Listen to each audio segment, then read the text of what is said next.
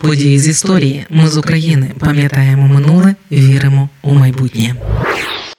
27 червня 2023 року. 123-й день повномасштабного вторгнення. Центр Кременчука.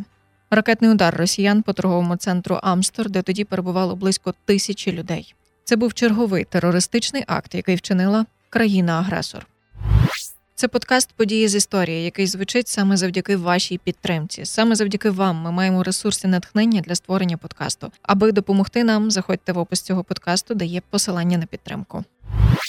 Тоді, 27 червня 2022 року, усе сталося дуже швидко. 15.40. Оголошено повітряну тривогу. Вже за 20 хвилин з'явилося повідомлення про влучання. Ще кілька хвилин і страшне уточнення.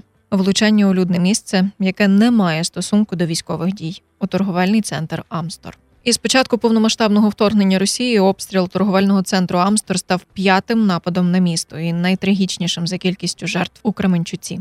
У місті тоді оголосили триденну жалобу. Від удару також постраждав стадіон Кремінь Арена. Пізніше голова Полтавської обласної військової адміністрації Дмитро Лунін додав, що пошкодження спорткомплексу спричинене вибухом другої ракети, яка влучила у проїзд між цехом заводу Кредмаш та теплицею. А вибухова хвиля прийшла над парком зі ставком і пошкодила територію бази футбольного клубу Кремінь, яка розташована приблизно за 250 метрів від епіцентру вибуху. Площа пожежі сягнула більше 10 тисяч квадратних метрів. До гасіння залучили надзвичайників аж із трьох областей Полтавської, Черкаської і Київської. Більшість людей на момент удару встигли вийти із торгового центру. Однак російська ракета вбила 22 людини. Більше 60 було поранено. Також постраждали троє рятувальників. Уже наступного дня вдалося встановити, хто причетний до такого жахливого теракту. Міністерство внутрішніх справ України вже знало поіманно льотчиків, які здійснили запуск ракет. Саме ж Міністерство оборони Росії цинічно заперечувало завдання ракетного удару по торговому центру. Тоді вони заявили, що метою були ангари збройних сил України із західним озброєнням і стверджували, ніби сам торговий центр не функціонував. А пожежа почалася через детонацію боєприпасів, що зберігалися на заводі.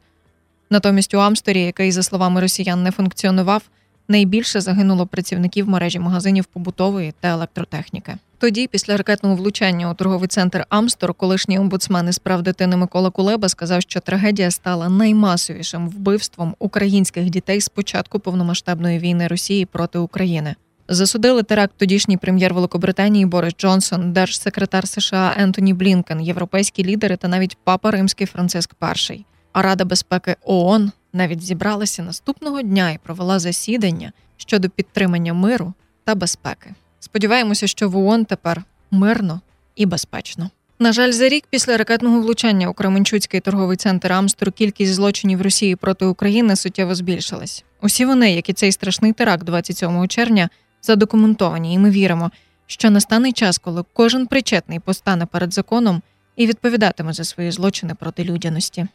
Ми з України важливо знати історію і розповідати історії. Найважливіше, що ми повинні дати нашим дітям, це коріння і крила.